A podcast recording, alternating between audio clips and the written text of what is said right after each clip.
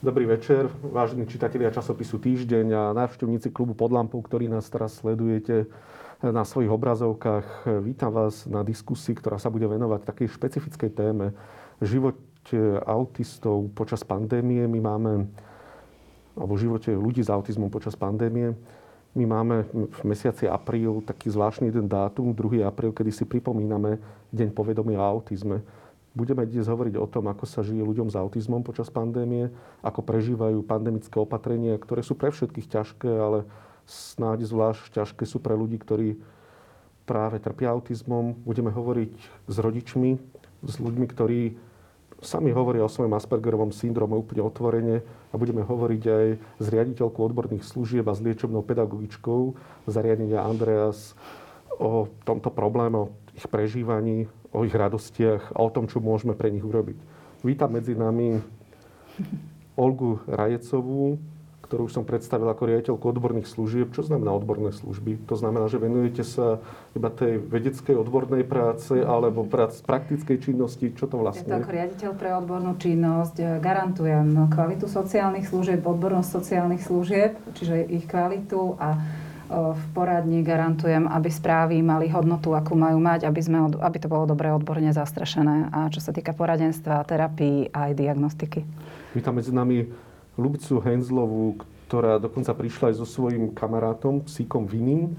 Je, vy ste ženou, ktorá otvorene hovorí o svojom Aspergerovom syndróme, za čo vám ďakujeme. Presne tak, ďakujem. To je... A prečo ste prišla s tým psíkom? To by asi zaujímalo viacerých, lebo väčšinou sme zvyknutí pri takýchto psíkoch skôr vidieť ľudí nevidiacich alebo slabozrakých. Vy nie ste nevidiaci ani slabozraká. Nie, nie, to Napriek vžia... tomu ste chcela prísť o psíkom. Prečo? Viete čo, ja ho vnímam tak do určitej miery, ako keby to bol môj asistenčný pes. Pre mňa je to obrovská opora a veľmi mi pomáha proste svojou, svojou prítomnosťou a A takže, takže ja sa snažím ho vlastne brať všade, a tak ako na západe majú napríklad túto inštitúciu, že asistenčný pes pre ľudí, ktorí majú autizmus alebo duševné choroby alebo čokoľvek. U nás to teda nie je, ale ja ho tak akoby laicky volám, že to je môj asistenčný pes, takže, takže snažím sa tak s ním nejako žiť a fungovať a brávať ho všade so sebou ako prirodzenú súčasť môjho života. Tretím hostom je tretia dáma Svetlana Černa, architektka, ale nie ste tu dnes ako architektka, ste tu dnes ako matka dieťaťa, ktoré trpí Aspergerovým syndromom alebo detským autizmom teda. Detským autizmom. A druhé dieťa je teda v procese diagnostiky momentálne, áno. Takže ste matka dvoch detí a z toho jedno z nich má teda diagnostikovaný detský autizmus. Ďakujem tiež za odvahu a za chuť, že ste medzi nás prišli, a začnem rovnou otázkou na vás dve dámy. Kedy ste si uvedomili, že trpíte Aspergerovým syndromom, a kedy ste zistili, že vaše dieťa trpí detským autizmom? Kedy bol ten okamih a podľa čoho, alebo ako ste to zistili? Ľubica. Ja som bola, ono Aspergery sú rôzny typy, hej, sú deti, ktoré sú veľmi nápadné, lebo majú všelijaké prejavy, hej, afekty, agresivitu, čokoľvek, a tie sú veľmi nápadné od útleho veku. Ale ja som bola presne ten opačný typ, čiže ja som bola ako dieťa takéto pasívne, kľudné, introvertné, neprejavovala som sa nijak, čiže v škôlke, v škole na prvom stupni nikto nejak si nevšimol, že by na mne niečo bolo nejaké zvláštne. Ja som to tiež sama nejako neriešila, ale potom vlastne v puberte som si začala uvedomovať, že, že ako keby um, sa roztvára ten priestor medzi mnou a tými ostatnými. Že oni sa vyvíjajú nejakým úplne iným smerom ako ja, a že vlastne um, niečo je na mne iné a nevedela som vlastne čo a nevedela som to pomenovať, ale uh, s každým vlastne pribúdajúcim rokom som si to uvedomovala viac a viac. Uh, a teda nemala som vôbec odpoveď na to. V Tom, v, tom, v tej dobe, to bolo nejaké deväťdesiate roky, tak vtedy akože o Aspergerovom syndróme sa nejako veľmi nechyrovalo, maximálne nejaký taký ten detský autizmus, ten klasický, mm-hmm. úplne s mentálnym postihnutím a všetko. Takže ja som vlastne potom tú odpoveď, že čo mi, čo mi je, dostala, keď som mala nejakých dvadsať rokov až. A ako sa to prejavovalo? Teda do dospelosti ste vlastne žili bez toho, aby ste si uvedomovali, že trpíte Aspergerovým. Ja by som nepovedala inak, že trpím. Že ja by som povedala, že mám proste Aspergerov syndrom, lebo to, že trpím, je tak ako keby mi to nejak, uh-huh. ja neviem, že trpím, možno, že človek trpí astmou, alebo ja neviem, uh-huh. srdečnou vadou, že robí mu to vlastne nejak fyzicky zlé, ale pre mňa je to proste súčasť mojej osobnosti. To je súčasť toho, kým ja som, a, a A čiže ja to nevolám, že tým trpím. Spôsobuje vám to problémy v živote? To určite áno, ale, ale sú mnohí ľudia, ktorí majú napríklad neštandardnú osobnosť a tiež im to spôsobuje problémy v živote, uh-huh. čiže ja to vnímam možno do určitej miery takto, že je to proste nejaká inakosť, ktorá áno, spôsobuje mi problémy, pochopiteľne, ale zase na druhej strane niečo mi to aj dáva, čiže je to také, taký mix, hej, že... Dobre, čo sa zmenilo v tej dvadsiatke, keď ste si uvedomili, alebo keď vám bolo diagnostikované, že máte Aspergerov syndróm? Bola to úlava. Úlava v tom zmysle, že konečne som vedela, že prečo. Lebo dovtedy je to také, proste stále máte pocit, že niečo je na vás zlé, alebo že niečo je na tých iných zlé, alebo že prečo vlastne nezapadáte. A v tej puberte to bolo fakt náročné, lebo nevedela som si nájsť to svoje vlastné miesto. Bola som z toho stále viac depresívna, úzkostná. A potom vlastne ten, ten jeden bod tej diagnostiky vlastne dal zrazu význam mnohým tým veciam, že prečo, prečo, som, prečo som si nevedela nájsť kamarátov, prečo t- tie decká sa zaujímali o iné veci ako ja, hej, prečo som nedokázala s nimi fungovať, nerozumela som tomu, ako sa vyjadrujú, nerozumela som tomu, ako sa obliekajú, nerozumela som tomu, aký, ako, spolu, ako spolu komunikujú, ako... A rodičia vo vašom detstve si nič nevšimli, nechceli vás... dá diagnostikovať, alebo nikdy ste sa nestretli uh, s liečebným pedagogom? Viete čo, no, môj otec pedagogom? Už nežil, teda, keď ja som bola v puberte a moja mama, uh, keď som dostala tú diagnózu, tak povedala, že uh, takto určite potom mal aj tvoj otec. Takže zjavne genetika v mojom, v mojom prípade asi zohrala svoju rolu a preto jej to aj nebolo čudné. A teda tým, že som jedináčik, tak moja mama nemala až také priame porovnanie s inými deťmi, čiže uh-huh.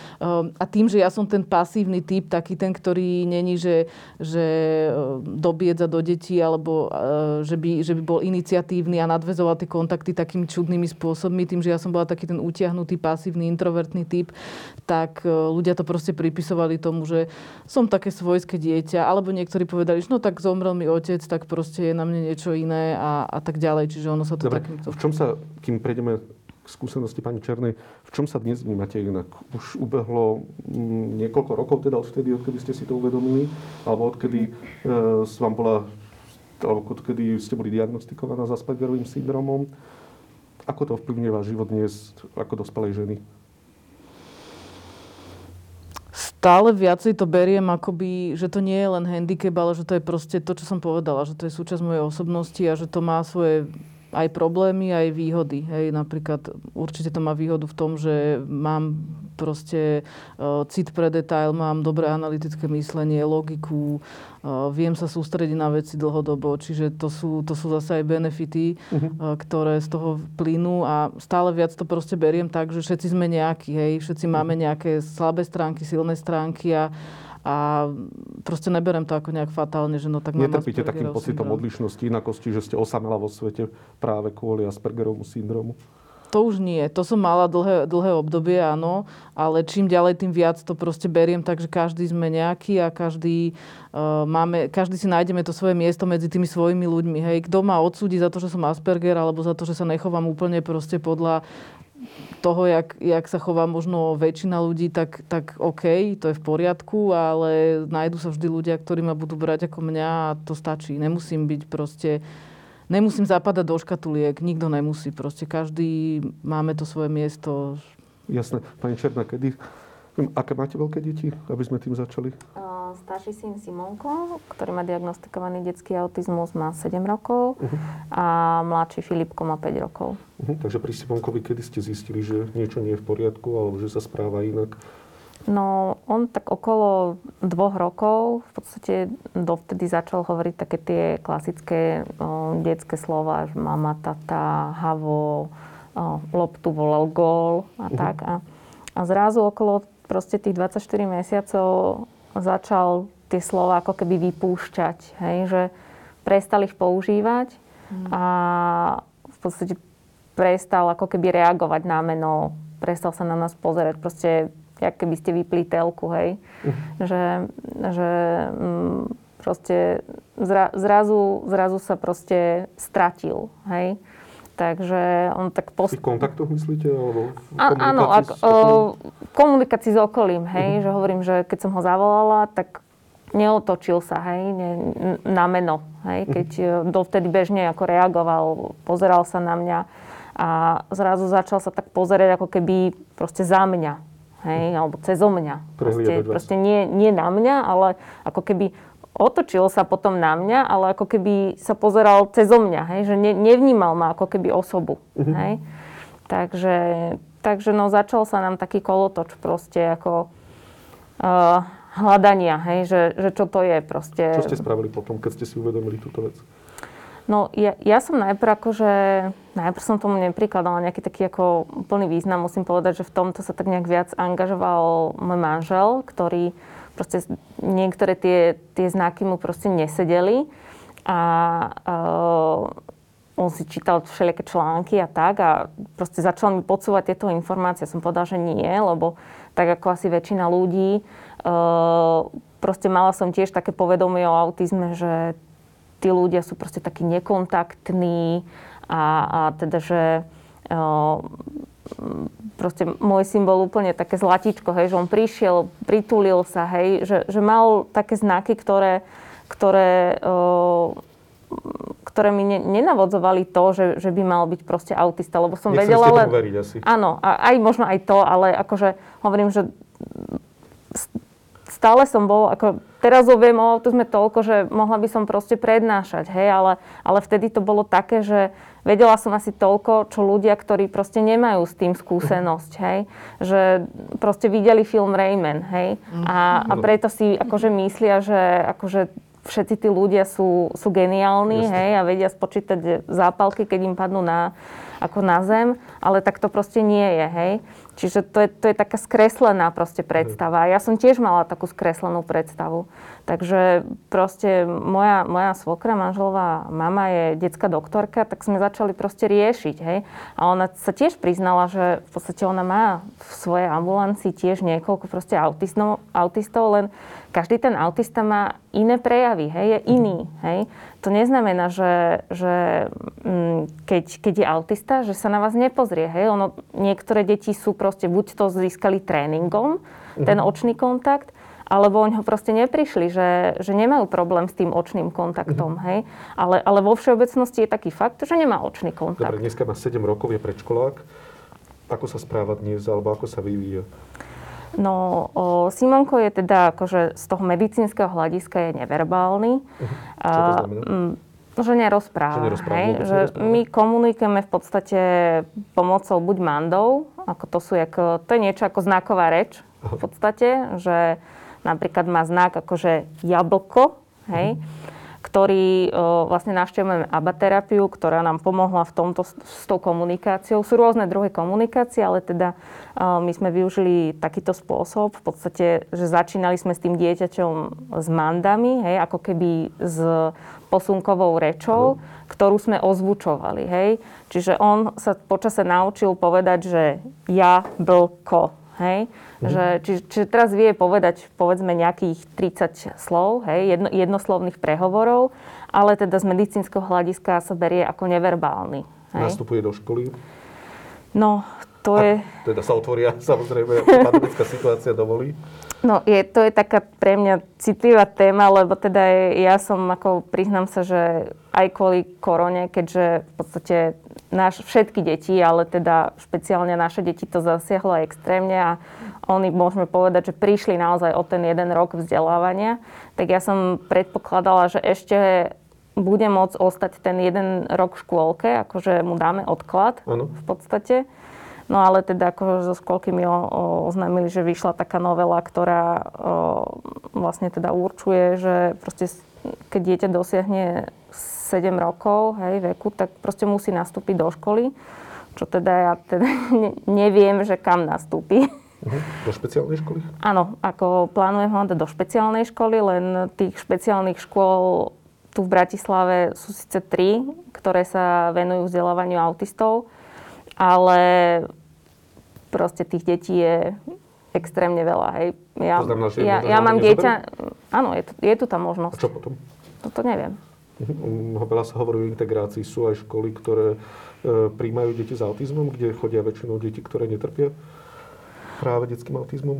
Uh, no, sú školy, ktoré, ktoré príjmajú deti, len tam závisí teda od toho, že či je to dieťa napríklad, keď je vysokofunkčný autista a má normal intelekt, uh-huh. tak uh, je tu šanca proste zaradenia toho dieťaťa uh, inkluzívne do, uh, do no, bežnej, bežnej triedy, prípadne s nejakým asistentom.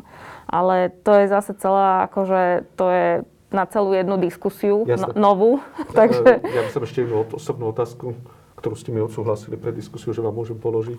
Ako to unieslo vaše manželstvo? Predsa e, vychovávať aj zdravé deti je náročné pre manželstvo, alebo niekoľko detí. Nie je to ešte deti s poruchou autistického spektra, teda s detským autizmom. Čo to dalo vášmu manželstvu, alebo čo mu to vzalo? Ako to zvládate?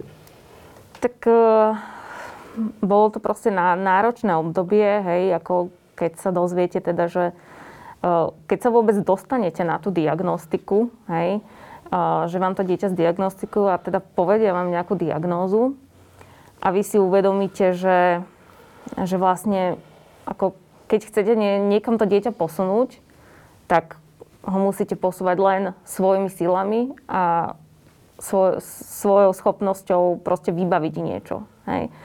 Lebo proste v, dneš, v dnešnej dobe tie... Um, tie ponuky, ktoré, alebo teda proste tie terapie, ktoré napríklad náš syn absolvuje, o, sú výsostne teda na súkromnej akože báze, hej, čiže musíme si to platiť, jasne. Hej. Čiže, čiže akože to precitnutie teda, že náš syn je iný a keď vôbec akože teda niečo s neho chceme vykresať, tak akože musíme zapnúť ako turboobratky, tak to bolo proste náročné. A každý sa s tým asi potreboval nejako, nejako vyrovnať. Uh-huh. Ako ste sa s tým vyvyrovnali? Uh, viete, čo mne, mne veľmi pomohlo, že vlastne som uh, kontaktovala uh, centrum uh, včasnej intervencie. Uh-huh. Uh, a tam, tam mi vlastne teda um, riaditeľka mi odporúčila, že oni majú vlastne takú skupinu rodičov, kde, kde sa stretávajú, teda väčšinou sú to teda mamičky, ktoré sa stretávajú, rozprávajú o tom, dávajú si nejaké, nejaké informácie proste potrebné. Uh-huh. A tam ma pozvala na toto stretnutie, na, na, do tejto skupiny. Tak uh, to mi veľmi pomohlo vlastne sa akože identifikovať s tými ostatnými rodičmi, uh-huh. ktorí si proste prežívali to isté. Takže vám pomohlo to aj ustať manželstvo napríklad, alebo ustať to v rodine? Uh, áno, akože my musím povedať, že teda... Nie, asi všetci majú takú, takú, akože, takú podporu a také šťastie na, povedzme, aj rodinných príslušníkov. Je to naozaj niekedy akože smutné, ale nájdu sa také rodiny, ktoré akože zavrhnú tú rodinu no. s takýmto dieťaťom. Je to nejaká stigma pre nich možno? M- môže byť, ale teda my sme mali veľkú podporu rodiny, nie len teda finančnú, ale naozaj teda aj, aj emocionálnu, aj teda proste prišli nám postražiť deti, aj prišli s ním cvičiť, terapeutovať, proste akože okay. mali, mali sme takýto support, čiže, čiže akože e, dalo sa to, ale teda e, proste my akože s manželom, tam ako normálne sme to ustali, sme, sme spolu, ale tak proste je, je to náročné, hej, no. Občas je, občas je vyhorený a proste deprimovaný jeden, občas mm-hmm. druhý, no. Takže v podstate... Snažíte sa, aby sa to nestretlo. Áno. Dobre, pani Rajecová, v verejnosti sa Aspergerov syndrom spája s mentálnym postihnutím, duševným uchorením. Je to to isté, alebo aký je v tom rozdiel? Ja, ja by som to rada uviedla na pravú mieru, že detský autizmus, iná atypická pervazívna vývinová porucha sa zastrešili pod pojmom poruchy autistického spektra. Uh-huh. Ja tento pojem osobne mám veľmi rada, lebo tam je to spektrum. A naozaj tých prejavov je veľa. Musím povedať, že tam spadá aj detský autizmus. Diagnóza detský autizmus sa spája s mentálnym postihnutím, s intelektovým uh-huh. poškodením teda. Tam ide až o to, že klientov s detským autizmom alebo deti, ak máme až šesťdesiatpäť sedemdesiat percent môže mať mentálne postihnutie. Na, napriek tomu ľudia s Aspergerovým syndromom alebo deti, to je charakteristické tým, že nemajú poruchu reči, nemajú vývin reči narušený a nemajú narušený intelekt. Dokonca veľakrát sa stretávame, že intelekt je nadpriemerný uh-huh. u, týchto, u týchto ľudí s Aspergerovým syndromom. A aj to tu odznelo, uh, bolo, že ja by som to možno povedala tak, že koľko máme autistických prejavov, toľko má, že koľko je autistických ľudí a detí, toľko je autizmov. Že je to veľmi taká porucha, kde je súbor tých syndrómov spolu a vytvára to poruchu autistického spektra. Má to tri také hlavné znaky, čo je porucha sociálnych interakcií, kvalitatívna, porucha komunikácie a potom sú tam narušenie predstavy, sú obmedzené záujmy, rituály. Ale také jedno, čo je také spoločné pre mňa, možno to nebude veľmi odborné, je to, že je tam problém pochopiť sociálny kontext vzťahov, nadväzovať sociálne vzťahy a ďalej ich rozvíjať. Čiže toto je také asi spoločné. Hovoríte, že autizmus je vlastne spektrum poruch, problémov, s ktorými ľudia trpia. Symptómov. Symptómov, áno. Symptómov. Kde je tá hranica? Kde je tá hranica medzi normalitou a autizmom? A kde je tá hranica, kedy si človek, alebo kedy už možno aj my ako rodičia, alebo ako možno príbuzní, by sme mali možno niekoho odporučiť, alebo mali by sme mm, sa obávať, že možno naše dieťa, alebo náš blízky príbuzný, alebo náš priateľ mm. trpí autizmom. A my veľa hovoríme v posledné roky o tom, že čo je to vlastne normalita. To je taká trošku filozofická mm. otázka. Um, kde začína tá abnormalita? Alebo kde je hranica ľudského správania, kedy už môžeme povedať, tento človek, hovorím to mm. trošku tak na schvál hyperbolicky, nie je úplne v poriadku. Mm. Hej, čo sa týka odbornosti, alebo tak ako to máme, sa to posunula vlastne tá diagnostika toho autizmu. Väčšinou, kto to cíti, že tam niečo nie je v poriadku, sú rodičia. Ako mm. úplný základ. Pri tom detskom autizme je to okolo dvoch, dvoch, troch rokov, kedy rodič príde za pediatrom, či detským lekárom, alebo vyhľada nejakú odbornosť. Teraz je to už tak, že napríklad pediater, čiže lekár prvého kontaktu, má okolo osemnásteho až dvadsiateho piateho mesiaca pri tej povinnej prehliadke preventívnej mm. robiť tzv. Psychomo- dotazník psychomotorického vývinu. A tam mu výjdu deti, sa mu dostanú do troch skupín. Mm. Do jednej vysokorizikovej, kde je značí to pre vysokú mieru autizmu alebo toho zaostávania. Vtedy lekár má odosielať, že toto dieťa chodte, kontaktujte. Centrum včasnej intervencie. Napríklad k nám chodia deti, čiže do Andreasu, do poradní, do akademického centra výskumu autizmu. Stredná miera je taká, že zopakujú toto vyšetrenie na ďalšej prehliadke a potom deti, ktoré nespadajú, čiže vôbec nie sú pod rizikom.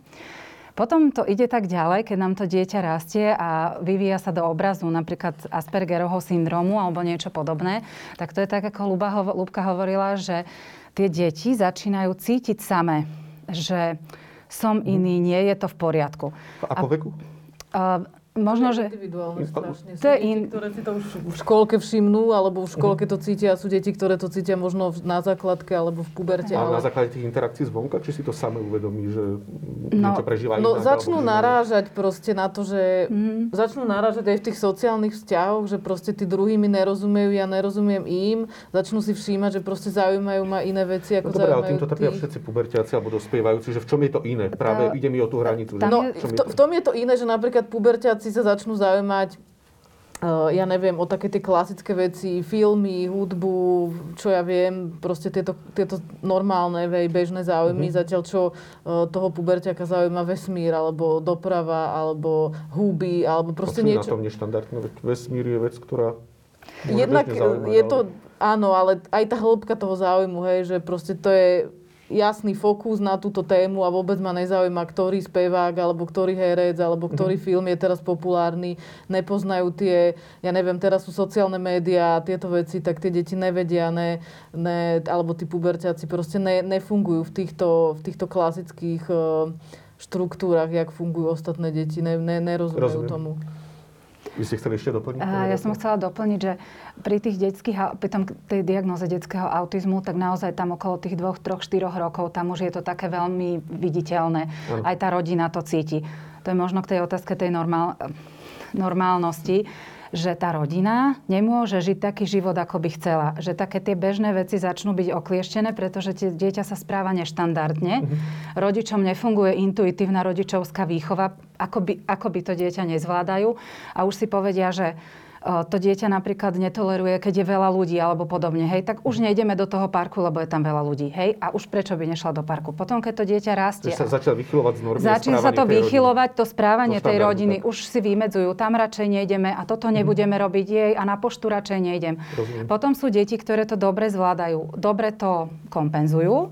A sú to deti, ktoré idú do obrazu Aspergerovho syndrómu alebo vysokofunkčného autizmu a tam to začne narážať, presne ako Ľubka povedala, vo veku päť až šesť rokov, keď príde do toho kolektívu a tam sú už nejaké požiadavky na vnímanie sociálneho kontextu, na nejaké sociálne reakcie, adekvátnu reciprocitu sociálnu. Čiže uh-huh. zdieľam to, že mám, chcem sa s tebou podeliť o ten môj záujem. Uh-huh. A čo mi ty na to povieš, že ja sa zaujímam o tých dinosaurov? Ale v zásade ten, to dieťa s tým Aspergerovým syndromom má ten záujem tak veľmi hlboký, že až to niekedy ho znefunkčňuje, až začína byť taký rigidnejší, hej? Že není taký funkčný v tom kolektíve. Ja sa neviem podeliť so svojimi rovesníkmi, priateľmi o to prežívanie, lebo... Lebo možno tí, tí rovesníci sú možno proste na inej úrovni, hej? Že ja keď zoberieme dinosaurov, tak presne. Ja poznám tyranosaura, brontosaura a tým som asi skončila. Áno, hej. hej? Ale, ale malý Asperger proste... Ale malý Asperger vie, že tyranosaurus je taký vysoký, toľko váži, toľko zožere za deň a samozrejme ďalších dvesto druhov dinosaurov, ktoré ja som v živote nepočula, že také existovali, hej. Dobre, takže... je to vyššou inteligenciou, alebo je to tým fokusovaným zameraním sa iba na jednu oblasť života? Intenzitou alebo, toho záujmu. Alebo intenzitou toho intenzitou. A, a teda proste, a tam sa to zrazu, tam sa tie váhy proste vychýlia, hej, lebo to bežné dieťa proste akože má rado dinosaurov, hej, hrá sa s tým, ale, ale, ale čo vie o tých dinosaurov je taký, taký základ. Jasne. Ale to dieťa s Aspergerovým syndromom proste už, už je toľko tých faktov, hej, že že už zrazu sa oni obchádzajú proste s tými, akože, tými záujmami, hej, že... Takže to môže byť jeden zo signálov, kedy si rodič môže uvedomiť, že s jeho dieťaťom, nechcem to tak nazývať, nie je niečo úplne v poriadku, respektíve sa deje z normy, alebo niečo sa deje. No. Nechcem také príliš silné slova používať. Vy ste spomenuli film Rayman, hovorili sme o inteligencii. Ten Rayman možno, že výhodou toho filmu je, že ľudia si vôbec uvedomili, že existuje niečo ako autizmus, to je, možno, ale tou nevýhodou je taký ten mýtus, ktorý panuje o deťoch s autizmom, ľudí s Aspergerovým syndromom, ľudí s autizmom a predpokladajú, že dobre, no tak je v tom, je ten človek v niečom iný, alebo nejak ako keby postihnutý, by som povedal, ale on to vie vykompenzovať vysokou inteligenciou v niektorej inej oblasti. Ak sa nájde v tej oblasti, môže normálne fungovať v spoločnosti. Podobné mýty vidím napríklad pri romských deťoch. Si každý si myslí, že každé romské dieťa vie tancovať alebo spievať. To je tiež nezmysel. Takže trošku mi to tak pripomína. Mm-hmm. Ale aká je pravda teda? S čím sa stretávate v praxi? Napríklad u vás v Andrease. A u nás v Andrease máme klientov alebo deti, ktorí majú také významné ostrovčovikovité schopnosti, čiže tá schopnosť je jedna a tak vyskakuje. Napríklad ten Rayman vedel rátať tie zápalky. Áno. Máme deti, ktoré dokonale prekresľujú mapy, alebo skladajú hudbu, alebo majú nejaký záujem, ktorý vedia úplne zopakovať presné telefónne zoznamy, alebo trasy vlakov. Mm. Hej. Je to taká významná schopnosť, veľmi vysoká. Môže to súvisieť aj s nadaním, s vysokou s vyšším í kvé. Ale väčšina tých detí to nevie zúročiť potom túto svoju Rozumiem. Schopnosť. Dobre, ale má to, pardon, má to väčšina detí? Má Nie, väčšina detí nejakú skôr... dávnosť, napríklad matematiku, o tom sa tak najviac hovorí, no, ale majú mý... schopnosť nejakého... Je to, je to taký mýtus. Je nemá to, mýtus, to, nemá to väčšina ale, klientov ale zo spektra. Je to mhm. napríklad, že, že veľmi veľa detí, teda aj môj syn, má rád proste čísla a abecedu. Mhm. Hej? Takže tiahnu k takým štrukturovaným veciam. Áno, ako, lebo to má svoj proste základ, hej, tie čísla máte, vždy to ide v tom istom proste poradí. Predvídateľnosť. Hej? Aj, aj abeceda proste, máte ju, no vždy ju poviete proste rovnako, hej, že, že má to ten svoj sled, hej, lebo teda jedným z tých znakov je, čo aj teda my sme mali, hej, že začal si syn vlastne s hráčkami sa nehral funkčne, hej, mm-hmm. to bol teda jeden taký znak. Nehral sa funkčne, ale začal si proste, keď dostal autíčka, tak si ich začal pekne, veľmi pekne, krásne do radu si ich proste mm-hmm. poukladal, hej, že zoraďoval si. A to, to proste prišiel na chuť vlastne aj tým uh, tej abecede a tým číslom, lebo oni vždycky išli v tom danom proste poradí, hej, že tam sa to proste nemení. Takže, takže preto aj možno majú akože ľudia s autizmom tak bližšie možno k tej matematike alebo k číslom, lebo je to niečo proste logické a Uh-huh. Že... Vy ste hovorili o tom zúročení. Dokážu, alebo máte skúsenosť s deťmi, ktorí v dospelosti dokážu vo svojom zamestnaní zúročiť takúto danosť? Napríklad sú z nich ajtičkári, alebo sú z nich možno iní odborníci, uh-huh. možno na oblasti, kde potrebujú viac čísla, kde je to viac štrukturované, kde sa nevyžaduje možno nejaká umelecká kreativita. Uh-huh. Aká je vaša skúsenosť? Dokážu to zúročiť? Dokážu žiť samostatne ľudia s autizmom? V, myslím si, že áno, aj ľudia s Aspergerovým syndromom, myslím, že Ľuba by k tomu vedela povedať, ale čo sa týka tejto profesionálnej profilácie, že kam, tak určite si vyberajú odbory, ak sú ako í té, matematika, niečo, čo je presne stanovené, jasne definované, práca s faktami. Tam je problém, tam je to, že tí klienti zo spektra majú radi nemennosť, veľmi ťažko pracujú s abstrakciou, veľmi ťažko mm-hmm. pracujú s nadradenými pojmami, ale keď je niečo nemenné, je to dané, zabezpečujú to je aj bezpečie. Pretože ak ja neviem predpokladať, čo bude, ak ja si poviem, ťažko si viem predstaviť akože, tak budem svoje bezpečie a svoje bezpečie budem fokusovať, či sa zameriavať na to, čo je jasne stanovené, nikdy sa to nemení, bolo to tak, ako to bolo včera a bude to tak takže aj teraz. Takže í té oblasť, to je taká áno, možno... Áno, í té oblasť, to je taká typická. Typická matematika, možno prekladateľstvo, hej, uh-huh. že to musí byť presne, vedia nájsť tek- v texte akúkoľvek chybu, hej, ak sa, ak uh-huh. sa to dá. Vy žijete takže... teda úplne samostatne, Ľubica, bez akého pomoci, pre mňa prekvapivé, že trpíte Aspergerovým syndromom, lebo z nejak, čo sme sa poznáme dva dní, teda nejak to v tých prejavoch nevidno, ale samozrejme, že... Keby sa... ste ma dlhšie poznali, tak by ste si to už všimli, hej, len toto je už... Áno, chcem sa spýtať, že v čom? V čom by som si to všimol, alebo v čom si to všimne vaše okolie? V čom vám to znemožňuje, alebo v čom vám to robí možno problémy v samostatnom živote? Nepovedala by som úplne, že mi to robí problémy v samostatnom živote, ale všimli by ste si to na emocionálnych reakciách napríklad. Určite. Povedzte príklad. No, intenzita reakcie na podnet nie je úplne vždy primeraná, hej? Ale, príliš veľká? Alebo áno, príliš, príliš veľká na podnet, ktorý to vôbec, ktorý to vôbec to nezodpovedá tom, tej veľkosti toho podnetu, že hej? Sa niekto na vás zle pozrie a máte pocit, že vás nemá rád, alebo ako si to má predstaviť človek, ktorý to nepozná alebo nestretol? Napríklad afekty, hej? Že, že proste pohádame sa s kamarátom kvôli nejakej úplnej banalite a ja z toho idem úplne do afektu, že sa pálam proste po zemi, rozbijam taniere, povedzme, hej. Uh-huh. To sa prakticky deje aj teraz. To sa prakticky stalo viackrát, samozrejme. Uh-huh. Akože opakovanie, čiže to, napríklad toto, hej, alebo proste tá neflexibilita myslenia, že, že ťažko je pre nás vybočiť z nejakých, z nejakých zaužívaných kolají. Hej, veci sú takto a takto teda majú vždy byť. A keď sa stane nejaká zmena, tak zase je to problém, ktorý nie vždy úplne ľahko zvládneme. Napriek tomu, že áno, ja si to viem vykompenzovať nejakou inteligenciou a všetkým, ale predsa len proste určite nemám takú flexibilitu ako bežne. V tom pandémia musí byť pre ľudí s autizmom úplne peklo, lebo sa, nechcem to teraz sťahovať iba na Igora Matoviča, ktorý, lebo nechcem povedať, že on je zodpovedný za všetky zmeny, lebo to by bolo trošku zjednodušene nevnímané, alebo aj v iných krajinách je to podobne, ale mení sa každý týždeň, každý mesiac sa menia pravidlá, čo je do určitej miery pochopiteľné. Na druhú stranu vieme, že v niektorých krajinách to dokážu zvládať z časti lepšie, ale nie o moc tiež.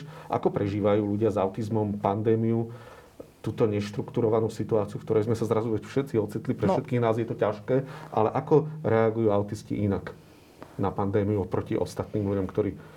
No to je autizmus. Práve presne, to ste vystihli úplne presne, že to je extrémne náročné, pretože zrazu neviete, čo bude. Hej, tá štruktúra sa naruší a tá štruktúra je práve strašne dôležitá pre, pre ľudí s autizmom. Hej, aby sme vedeli, čo bude, jak bude prebiehať tento deň, jak bude prebiehať tento týždeň, tento mesiac a teraz zrazu nevieme, presne, čo bude. Presne, to, to je dôležité. Už no. ten jeden deň, hej, tých, tých dvadsaťštyri hodín je pre nich no. dôležitých, mm-hmm. aby vedeli, čo bude. Hej.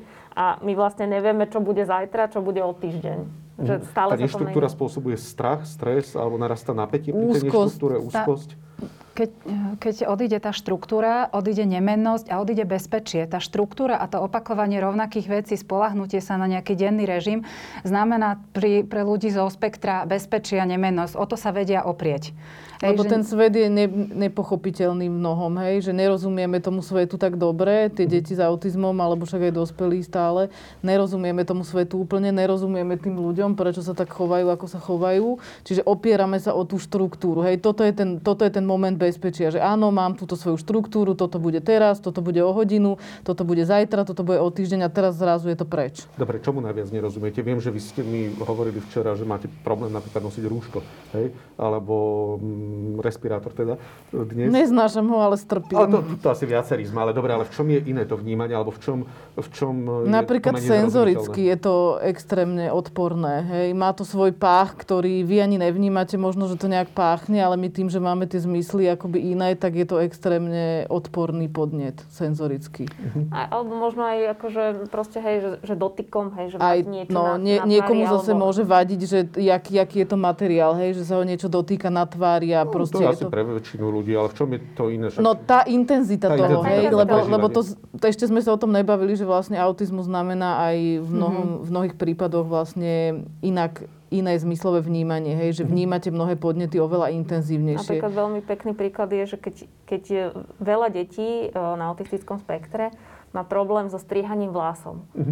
Hej, že oni majú proste, neviem, či to majú nejaké inak nervové zakončenie, ale proste oni majú, keby prežívali proste bolesť, keď im stríhate tie vlasy, hej.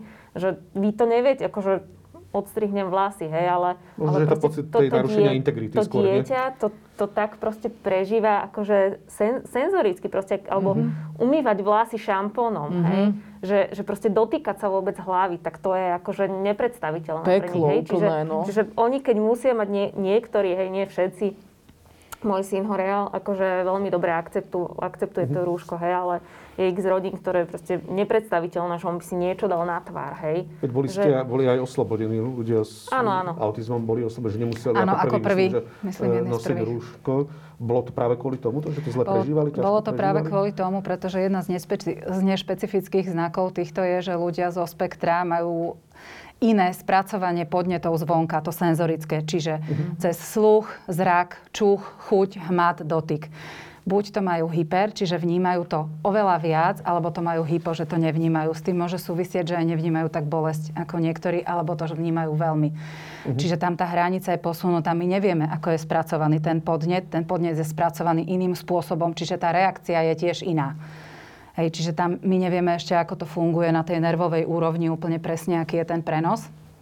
Ale je to iné a preto e, naše deti, e, ľudia zo spektra majú problém s tými dotykovými vecami. Naozaj to môže pre nich výraznejšie, mať výraznejšiu vôňu alebo pach, alebo niektoré e, zrakové stimulácie m, m, alebo veci. Viem, že jeden žiak mal problém, keď pani učiteľka chodila v pasikavom tričku. Jeho stále mu dvíhalo žalúdok. My sme nevedeli prečo. A potom, keď si pozriete, vy keď máte veľmi takú štruktúru, že to má same čiarky, tak niekedy to robí taký ten optický klam aj nám. A jemu to až nadvihovalo ten žalúdok. Je to hej. typické pre autizmus? Skoro každé dieťa s autizmom alebo klient má túto hypersenzitivitu alebo hypo. Je to iné spracovanie senzorických podnetov. A, aké stratégie ako liečebná pedagogička dokážete naučiť? Alebo dokážete vôbec naučiť nejakým stratégiám detí, aby zvládali? Lebo sa veľmi ťažko žije v takom svete, mm, kde človek hej. prehnane reaguje na rôzne podnety. Presne tak. Ja to vždy hovorím tak na každého klienta veľmi individuálne. Ten terapeut alebo ten človek, ktorý pracuje s týmto človekom, musí byť veľmi naladený na toho klienta. Čiže ja musím vedieť, do akej miery on to bude potrebovať k tomu životu.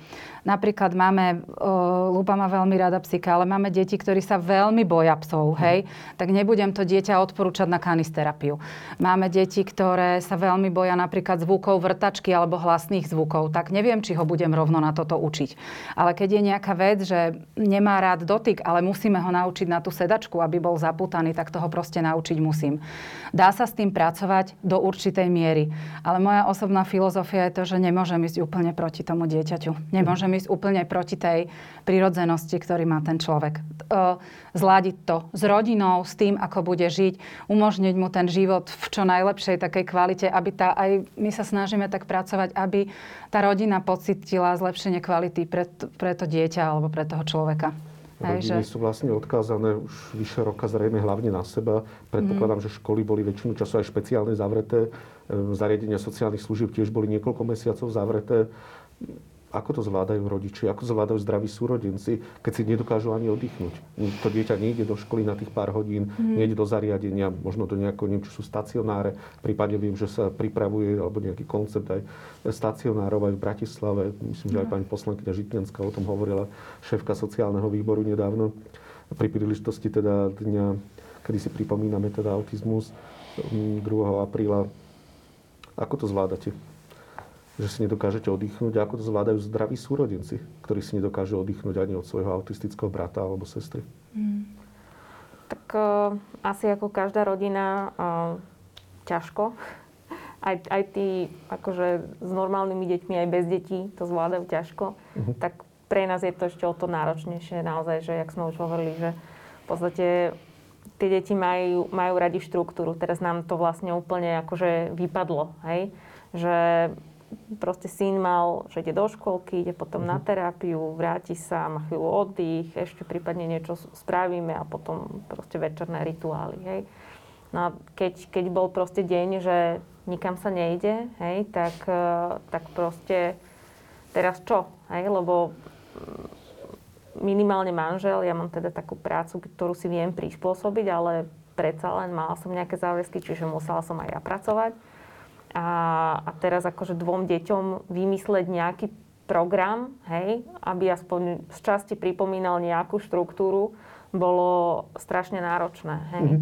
V podstate pomáhali mi aj, čo chodí Siminko na, na rôzne teda terapie, aj v škôlke vlastne sa zria, oni spravili takú stránku, kde nám podávali rôzne materiály, ktoré sme si teda samozrejme mohli posťahovať a my sme pracovali, ale teda niekto sa tým deťom proste musel venovať, hej. Takže to, to bolo veľmi, veľmi náročné. Teda predpokladám, že väčšinou to boli asi matky tých detí. Mm. Takže, takže tak, no. Ako to zvládali vaši rodičia, ktorí navštevujú teda Andreas, majú u vás deti? Ja si myslím, že veľmi ťažko, lebo tam je to presne to spektrum, že sú tie funkčnejšie deti, s ktorými sa možno, nechcem povedať, že je to ľahšie, ale už majú, majú, sú niečo naučení, ale vypadla im ten režim, tá štruktúra, tá, ten rituál. Že napríklad jeden chlapček vedel, že vždy sadne do auta, ide na terapiu, tak rodičia to urobili tak, že ho posadili a vozili ho po dedine, proste mm-hmm. aspoň, že išiel, hej. Tam tá zmena toho režimu. Uh, veľmi ťažko to zvládali rodičia, ťažko v zmysle, že sú vyčerpaní a unavení tých detí, ktoré proste sú veľmi ťažko, že tam je ťažké mentál, mentálne postihnutie ano. Plus autizmus, malé deti. Takže mentálne postihnutie a autizmus sa kombinuje niekedy? Áno, alebo... je, to, je to veľakrát v šesťdesiat percent je takže to ako výskyt narazí, že väčšina tých detí má s detským autizmom. A je to ťažké, pretože z tých rodičov sa zo dňa na deň museli stať sociálni pracovníci, pedagógovia, museli v takých úvodzovkách. My ako organizácia alebo ako odborní zamestnanci sme vedeli dávať len takú podporu cez online, cez telefonické kontakty. Hneď ako to bolo možné otvoriť, my sme napríklad otvorili záhradu a do záhrady mhm. prišli tri rodiny a my sme tak sedeli vonku v bundách a sme aspoň podporovali týmto spôsobom tým rodičov. Ja som teda veľmi využívala online, Skype, mhm. rodičia mi posielali posielali videá, ja som posielala nejaké materiály. Je to veľmi vyčerpávajúce pre nich, pretože tie deti, keď môžu ísť niekam do zariadenia, ten rodič si oddychne. Ja nehovorím, že má vyložené nohy. Ale psychicky, si, men- mentálne psychicky si, si aj mentálne si, men- aj mentálne si, aj súrodenci, mentálne si oddychne. A sa si zoberte, že oni to majú dvadsaťštyri sedem, to dieťa, ktoré je vysoko náročné na pozornosť, na čokoľvek, aj na starostlivosť. A toto, keď trvá rok, tak je to veľmi ťažké. Podľa mňa tam to bude mať dopad na zdravotný stav rodičov, že sú vyčerpaní. Tým rodičom možno pomáhala rodina, ale teraz počas pandémie vypadli. Vlastne, starí rodičia, tety, ujovia, tí zdraví súrodenci. Ja som mala dva také telefonáty, čo mi volali mamičky, že čo mám robiť. Syn bol Asperger a druhý zdravý. Akože ten Asperger už išiel fyzicky útočiť na toho zdravého, nevedeli, čo má robiť. Sme radili, nemalo to byť. Môže ísť ten zdravý súrodenec alebo ten Asperger k babičke, alebo tak normálne ich museli oddeliť. Uh-huh. Alebo potom, že dieťa malo ťažšie obdobie. Kvôli čomu, že nemali dobrý vzťah tí súrodenci? Nie, už toho bolo veľa. Oni boli stále doma, proste nemali žiadne iné podnety z okolia. Ten, ten život, ktorý poznali doteraz, tam nebol. Ale aj tie neurotypické deti, však veď oni sú na zbláznenie doma niektoré. Aké sú to neurotypické deti? Pojem, neurotypické deti sú, alebo uh, populácia ľudí sú, sú neautistickí, že nervová sústava im funguje typicky. Uh-huh. A deti zo spektra sú nie neurotypické. Hej, to sa používa sa tak ten pojem, aby sme nehovorili, že zdraví a...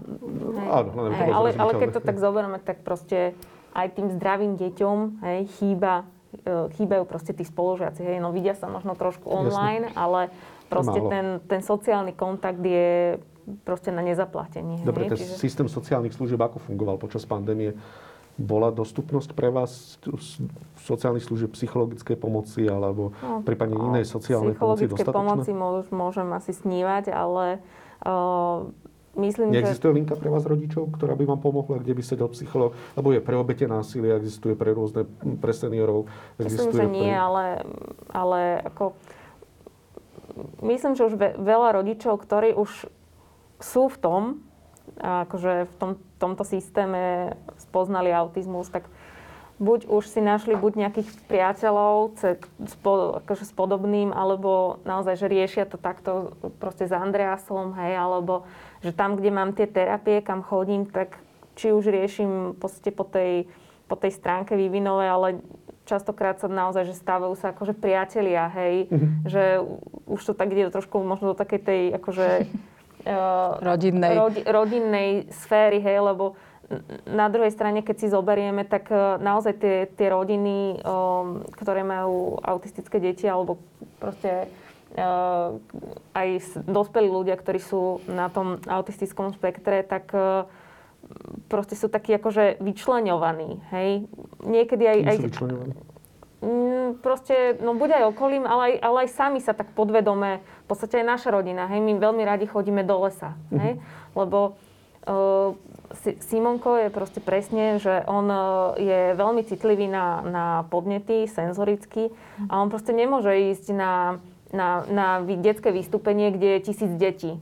On by sa tam proste zbláznil, hej, akože uh, on môže byť, kde je desať detí, možno dvadsať detí na nejaké také vystúpenie. Žiadna spievanka, kde príde päťsto detí a nie, nič také. Ale našťastie akože Zahrajko veľmi milý, prišiel do škôlky im, im zaspievať, hej. Hej, hej. Že vedeli sme to nejako vybaviť, takže prišiel im urobiť takéto výstupenie týmto, týmto detičkám v škôlke, čo, čo sa oni veľmi tešili, lebo aj môj akože syn má veľmi rád proste fihu, tralala, spievankovo. Jasne. Lebo zase oni tiež tam vlastne robia tie, tie ukazovačky a tak a to je veľmi dobré pre tieto deti, že Uh, vedia vlastne uh, si to odpozerať uh, a vedia sa na tom veľmi dobre učiť vlastne imitovať. Lebo to je veľmi taký dobrý základ pre vlastne komunikáciu, hej? Že vedieť, povedzme, zopakovať nejaké veci. To, to veľa deťom na autistickom spektre robí proste problém, hej? Mm-hmm. Že ne, nevedia zimitovať vec, hej? A na tej imitácii, či už vlastne uh, proste tej... Uh, akože matového, jak to mám povedať, proste, motorickej. Že, motorickej, áno, motorickej. Vlastne vedia potom následne akože imitovať aj, povedzme, tú reč, hej, aj tie Iné. sociálne interakcie. Mm-hmm. Hej, že, že to je taký výborný základ pre, pretože, áno, je tu niečo, čo sa akože, čo je také, čo, čo je pekné, dobré, viem si to akože, viem to, viem to proste zopakovať. A, a potom vlastne ho viem naučiť aj, povedzme, že tu je takáto sociálna interakcia, že áno, keď má napríklad ten chlapec narodeniny, tak prídeš za ním, potrasieš mu rukou a, a zagratuluješ, hej? Ale akože... Takže vie imitovať emócie, vie imitovať správanie, to chcete povedať? Správanie. Áno, áno, v podstate vie, vie, vieme ho k tomu proste akože, vieme niektoré tie štandardné situácie, ho vieme ako keby naučiť, hej? Oni sú, uh-huh. uh, proste tieto deti uh, sú vlastne ako, vnímajú svet vizuálne. Hej, že, že my veľa vecí potrebujeme zvizualizovať, hej, a oni potom následne pochopia, že, že, že čo majú robiť, hej, alebo ako, ako príklad im proste musí, musíme dať. Hej, mm-hmm. Oni si to potom lepšie zapamätajú. Musíte im predviesť, čo majú presne urobiť. Není to také intuitívne, jak bežné deti sa naučia proste mnohé veci akoby prirodzene, ale vy tým autistickým deťom to musíte vyslovene urobiť proste krok po kroku. Jak má zablahoželať napríklad to, čo ste hovorili dieťaťu k narodeninám, tak to sú presne tie veci, že musíte sa to takto normálne učiť, jak matematiku napríklad. Bežné deti sa učia matematiku a autisti sa učia toto. Si, si to odpozerá proste, no. Keď je doma nejaká oslava, tak ono, ono si všimne, že všetci mu podávajú mm. ruku a gratulujú mu, hej, ale tomu autistickému no. dieťaťu to proste akože je šumafugom, to ne, nevie, prečo to robia. Mm-hmm. Čiže jemu to treba ako keby vysvetliť a proste naučiť ho to. Mm-hmm. Mohol by som povedať, že im chýba ako keby tá sociálna inteligencia, alebo to by bolo príliš zjednodušene povedané? To je to porozumenie tomu sociálnemu kontextu. Uh-huh. Tam s týmto je, oni sú veľmi silné stránky u detí zo spektra aj ľudí je vizuál. Uh-huh. A súvis, čiže vizuálna stránka, čiže to, čo vidím. A to, čo vidím, je nemenné. A to súvisí Aha. presne s tou štruktúrou, s, s tou nemennosťou, ktorá im dáva pocit bezpečia. Uh-huh. Čiže vizuál vidím, hej. A e, tieto veci, oni vedia odpozerať, e, že súvisí to s imitáciou. A ešte je tam taký... E, s čím oni majú problém, je problém prenášať naučené veci z jedného prostredia do druhého. Alebo z človeka na človeka. Že nám sa možno stáva, že u nás dieťatko alebo klient všetko zvláda, naučíme ho niečo, nejakú zručnosť. Naučíme ho napríklad jesť s príborom v tej škôlke alebo podobne. A mamička doma povie, že ale nám to nejde. To nie je preto, že by sa im rodičia nevenovali doma a nechcú to naučiť. To je preto, že tam je ten spro- problém s, pr- s prenosom, so, všeo- so zovšeobecnením naučeného do iného prostredia k iným ľuďom. A takisto sa stáva, že doma s rodičmi nejak to dieťatko funguje, že napríklad povie zo pár slov, hej, keď si niečo zažiada. Príde ku mne a nič, ticho. Ale to nie je to, že ja to neviem, alebo že rodič mi nehovorí pravdu. To je to, že to dieťa to ťažko prenáša z prostredia do prostredia. Hej, že, uh-huh. že to, a, aj na tomto treba pracovať vlastne. Takže, ale je o týchto sociálnych kontextoch, že nevedia to vnímať a tým ľuďom to treba vysvetľovať cez tú logiku, cez to rácio, cez možno ten vizuál, že toto je správne, takto sa to má a takto sa to nemá. Je veľa, myslím, sú aj nejaké komunikačné skupiny na sociálne interakcie, na trénovanie sociálnych interakcií a podobne. A rodičia sú skvelí, tie maminy, tatinovia, že sú veľmi trpezliví a vysvetľujú to tým deťom. A chcem oceniť všetkých rodičov, ktorí teraz boli počas pandémie, že ja som bola s nimi v kontakte online, skypovo, mm-hmm. že skúšali sme napríklad, že robili s deťmi a potom tie rozhovory už prešli tak, že ja som veľa hovorila s rodičmi. Možno ani nie o odbornosti, o tom, ako majú posúvať svoje dieťa, len o tom, že sme sa porozprávali a že to potrebovali. A ja som hovorila, všetkým som hovorila, prosím vás, netlačte na seba, že vy potrebujete toľko síl. Pri tom dieťati nevieme ešte, koľko to bude trvať. A vec, že neviete, koľko čo bude trvať, aké obmedzenie, je podľa mňa veľmi ťažké zvládnuť. A pre toho rodiča, ktorý nevie ešte, koľko síl mu ostáva, je to ťažké. A tie vzťahy, ktoré my máme, ešte by som chcela povedať, že my si musíme uvedomať, že ako liečebáci, špeciálni pedagógovia, psychológovia, že nám rodičia dávajú to, čo je pre nich najdrahšie. Že ten vzťah tej dôvery tam musí byť veľmi otvorený.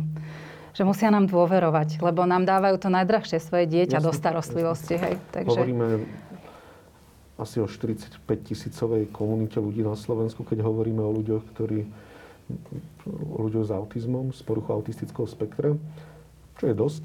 Zodpovedá to priemeru Európskej únie alebo svetovému priemeru počet ľudí s autizmom na Slovensku? V Európe sa to uvádza jedno percento na deti v Európe, takže u nás je to asi tak, narastá to.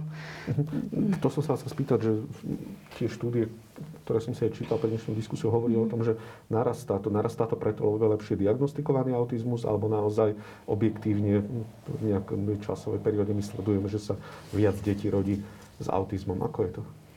Myslím, že to narastá, že aj je tých detí viac a je, je to, súvislí to s tým, že je lepšia diagnostika a ten záchyt. Aha. A že hoci sa to nezdá, že stále na tom pracujeme, ale máme, vytvára sa to povedomie o inakosti, o prijímaní inakosti. Ja som veľmi ráda, že už tá diagnostika na Slovensku a tá odborná starostlivosť je lepšia. Ja viem, že je veľmi málo dostačujúca na to, aký je dopyt. Nestačí to, ale je lepšie, ako keď som ja začala robiť v roku dvetisícjeden. Mhm. Hej. Ja keď teda poviem príklad, že my začali sme riešiť teda aj mladšieho syna Filipka a teda sme zaregistrovaní v Andrease a je tam čakačka pätnásť mesiacov. Hej. Na diagnostiku. Čiže na, diagnostiku. Na, na diagnostiku. To je dosť. To je, no to je, to je veľmi veľa.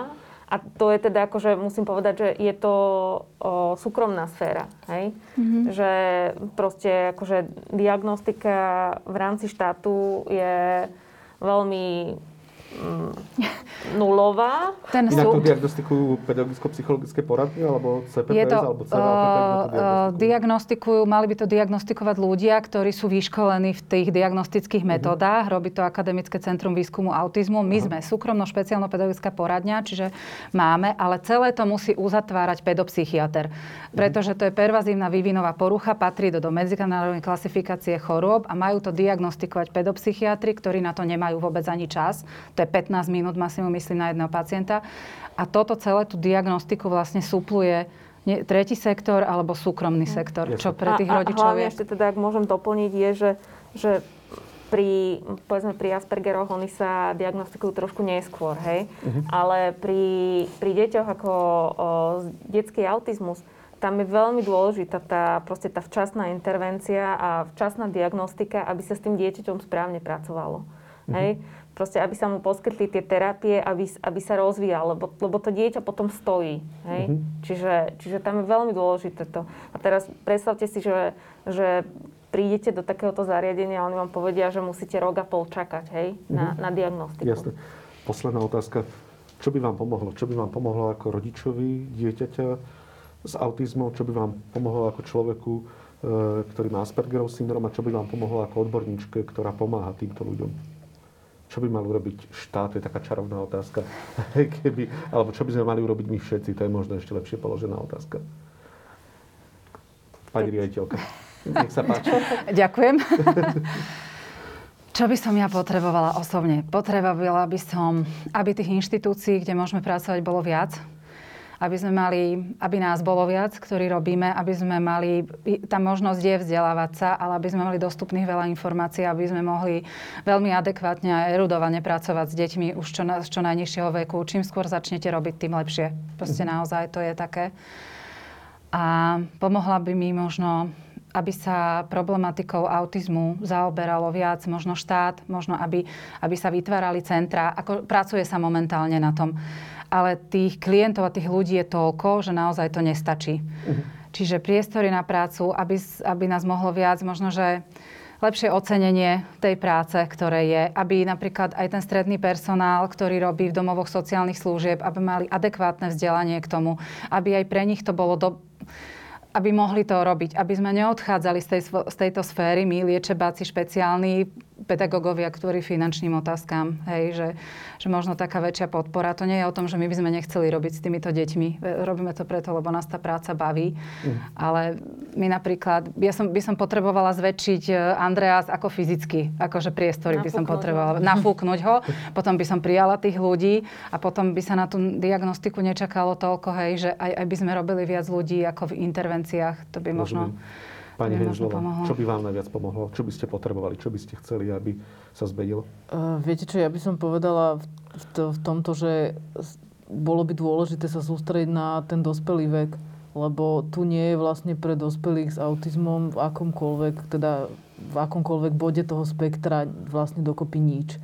Čiže to, čo by štát určite mal robiť, ak ste sa pýtali, že čo by štát mal robiť, je vlastne sústrediť sa na ten dospelý vek, lebo keď sú deti e, s detským autizmom a teraz dokončia tú školskú dochádzku, tak vlastne nie je nič. Nie, nie, nie ich kam umiestniť, nie sú vlastne zariadenia, nie je nič. Je, je jedno alebo dve. Áno, tak na, na Slovensku. Takže domovy sociálne služieb pre dospelých?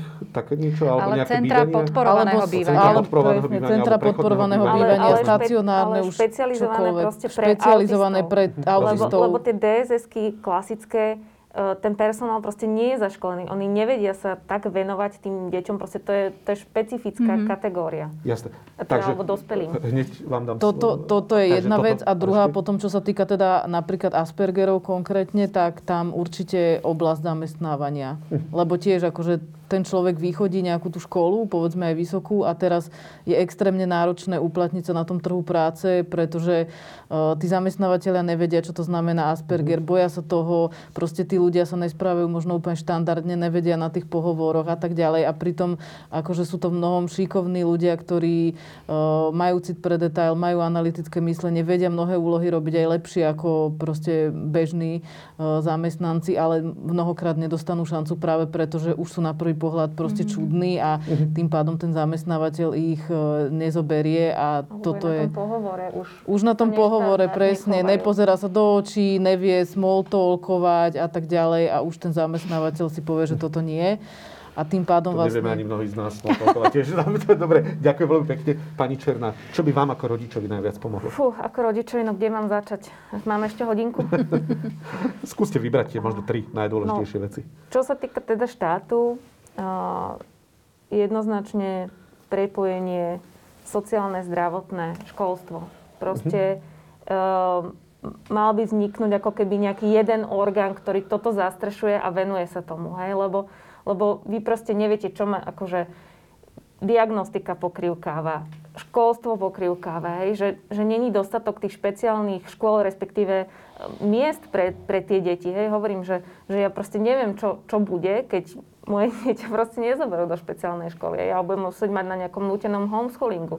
Ale ja proste nie som špeciálny pedagóg, ani, ani pedagóg, hej. Je proste iné vzdelávať dieťa na online doma, hej, kde, kde máte učiteľku. Pre naše deti je online vzdelávanie mm. úplne sci-fi utopia, hej. Mm.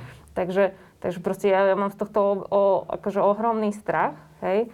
A, a t- takisto proste z, z, z tej sociálnej sféry, hej, proste tie, tie, tie príspevky, na ktoré tie, ro- tie, tie rodiny a rodičia majú majú nárok. Proste to je, to je súboj o to, akože dostať nejaký príspevok, hej. Mm. Akože máte, máte také správy, onaké správy, od, to, od takých všelijakých možných doktorov, hej, aj tak vám to neschvália ten príspevok, hej. O, o to, aby ste bojovali o kartičku zet té pé, hej, že či, či ste dostatočne akože postihnutí, hej, na päťdesiat, na osemdesiat percent, hej. Od prvého júla dvetisícdvadsať je vlastne vyšiel nový zákon, ktorý by mal tieto tieto veci, tieto podpory, vlastne malo by to byť jednoduchšie to získať. No ja nemám ten pocit, hej, proste na, na tých sociálnych sieťach tam vidíte proste tých, tých, tých rodičov, ktorí sú zúfali, hej, ktorí, ktorí to musia ťahať až na súdy, hej, aby, aby im to bolo proste priznané. To je, to je proste extrémne. Rozumiem. Tak. A, a teda, čo sa týka akože... Tretiu vec ešte. Čo sa týka na, nás, akože rodiny, tak naozaj nejaký proste podporný systém, nejaké, nejaké psychologické poradenstvo. Proste my, keď máme ťažký deň, hej, tak je, my sme úplne akože dekompenzovaní. Proste ne, neviem, čo so sebou, hej. Akože, čo mi pandémia dala, je päť kíl plus, lebo jediná dostupná možná vec boli sladkosti, hej. Ako mm-hmm. si dať rýchly cukor a proste nezblázniť sa doma, hej. Mm. Takže... Takže proste naozaj nejaké také, také psychologické poradenstvo, aby ma, bolo proste bežne dostupné pre rodičov, ro, rodičov s takýmito deťmi, hej. To už iba keď sem dieťa, akože na, na, keď potrebujem nejakú správu, hej, od toho psychologa, tak je umenie sa tam dostať, hej. Čiže, čiže nie len akože naozaj to dieťa, ale tí rodičia musia byť v pohode, aby sa vedeli proste starať o tie deti. A to je, to je proste extrémne náročné. Pripomenuli sme si dnes Deň povedomia o autizme, ktorý bol druhého apríla. Myslím, že znakom autizmu je modrá farba, alebo znakom ano. Tohto dňa máme každý niečo modré. Ja ano. Som sa snažil tiež. Vy máte aj náramok, aj, niečo máte no. tiež a vy máte celé oblečenie. Takže ano, modrá ešte. Farba je práve farbou pokoja, alebo farbou čoho? Je to farba vody, oblohy? Prečo modrá farba? Myslím, že takého pokoja asi nádej nie. Ani neviem. Viem, že to od roku dvetisícsedem. Uh-huh. To bolo prvýkrát. Môžeme sa zhodnúť, že pokoja. Takže, pokoja. Obloha upokojuje. Sledovali ste diskusiu blížny Michala Oláha. Ďakujem veľmi pekne, že ste prišli medzi nás, že sme mohli aj si možno prakticky povedať, čo majú robiť rodičia, pokiaľ majú dieťa s autizmom, čo robiť, keď máte Aspergerov syndróm, ako žiť. Ste veľmi svetlým príkladom toho, ako žiť a ako to zvládať a takisto ako profesionálne pomáhať. Ďakujem, že ste prišli medzi nás a pekný večer. Ďakujeme, Ďakujeme za pozvanie. Ďakujem. Pekný večer.